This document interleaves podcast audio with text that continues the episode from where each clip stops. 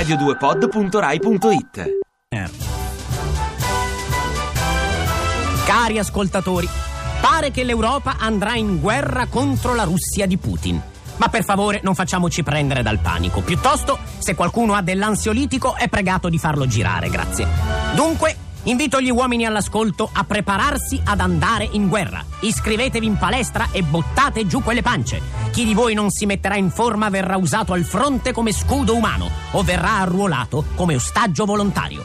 Putin fa il coatto e dice che se vuole si prende Kiev in due settimane, ma l'Italia è più coatta di lui. Noi a Cafoni e Burini non siamo secondi a nessuno.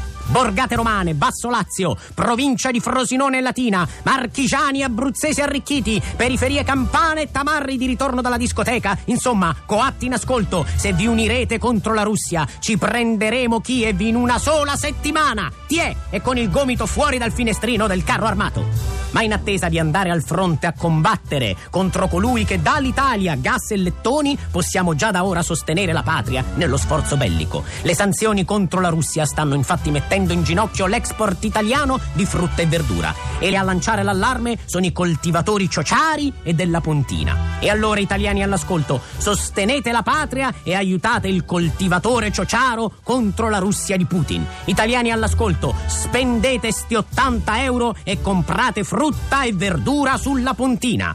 Fate centrifughe, macedonie, insalate, minestroni vegetali, torte di mele, banana split. Li state facendo per la patria. Ti piace Radio due? Seguici su Twitter e Facebook.